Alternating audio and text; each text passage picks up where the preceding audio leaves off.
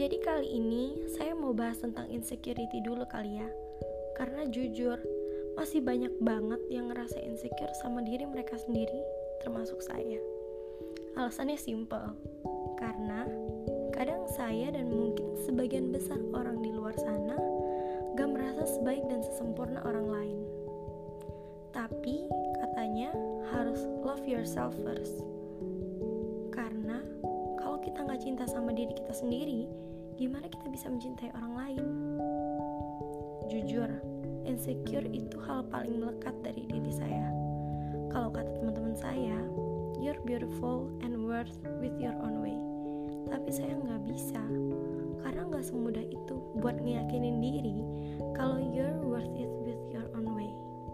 Dan pandangan orang kan berbeda ya, jadi kita nggak bisa buat percaya kalau semua orang bisa berpikir sepositif itu.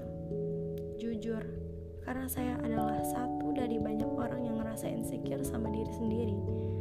Saya selalu ngerasa rendah diri, selalu mikirin kata-kata negatif orang lain, selalu ngerasain takut yang berlebihan juga, dan saya selalu ngerasa overthinking.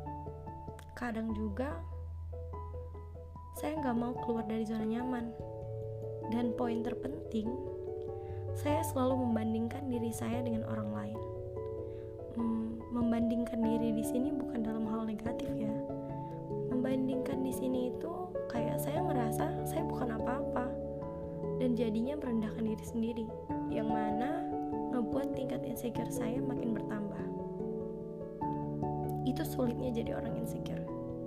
Tapi satu hal yang saya syukuri, saya punya teman-teman yang bisa mandang saya sebagai manusia.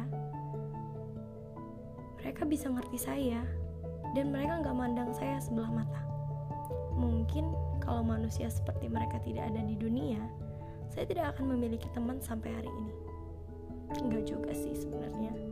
Saya itu tipikal orang yang mudah banget beradaptasi sama siapa pun. Tapi tetap aja, karena saya orangnya insecure, semuanya nggak semudah itu. Saya sering berusaha untuk ngebuang jauh-jauh rasa insecure yang saya punya dan rasa insecure yang menguasai diri saya. Tapi semua terasa sulit bagi saya. Akhirnya, saya melakukan beberapa cara untuk mengurangi insecurity yang ada.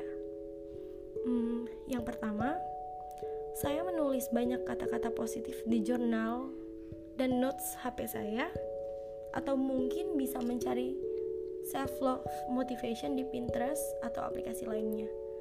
Yang kedua, berusaha selalu ada di lingkungan yang positif dan harus berani untuk menjauhkan diri dari orang yang saya anggap merugikan diri saya atau si toxic people ini. Dan yang ketiga, saya selalu dengerin lagu-lagu yang membangun biar saya termotivasi dan bisa tetap stand buat diri saya sendiri. Dan yang terakhir, jangan lupa buat selalu berusaha bersyukur buat diri kamu sendiri. Karena sejujurnya, di balik rasa insecure, masih banyak orang yang pengen jadi kamu. Nah, kalau saya sih ngejalanin hal-hal ini untuk mengatasi insecure yang saya alami. Intinya gini, sebesar apa pun insecure yang kita miliki, kita nggak boleh nyerah sama keadaan. Karena nyatanya kita masih bisa dibilang beruntung. Masih banyak orang yang kurang beruntung di luar sana. Jadi, tetap berusaha buat stay positif dan jangan lupa buat spread positive energy ke orang terdekat kalian. Apalagi ke orang-orang yang juga mengalami insecure kayak diri kalian. Hmm, mungkin segitu aja ya. Pokoknya semoga podcast saya hari ini bermanfaat buat kalian semua.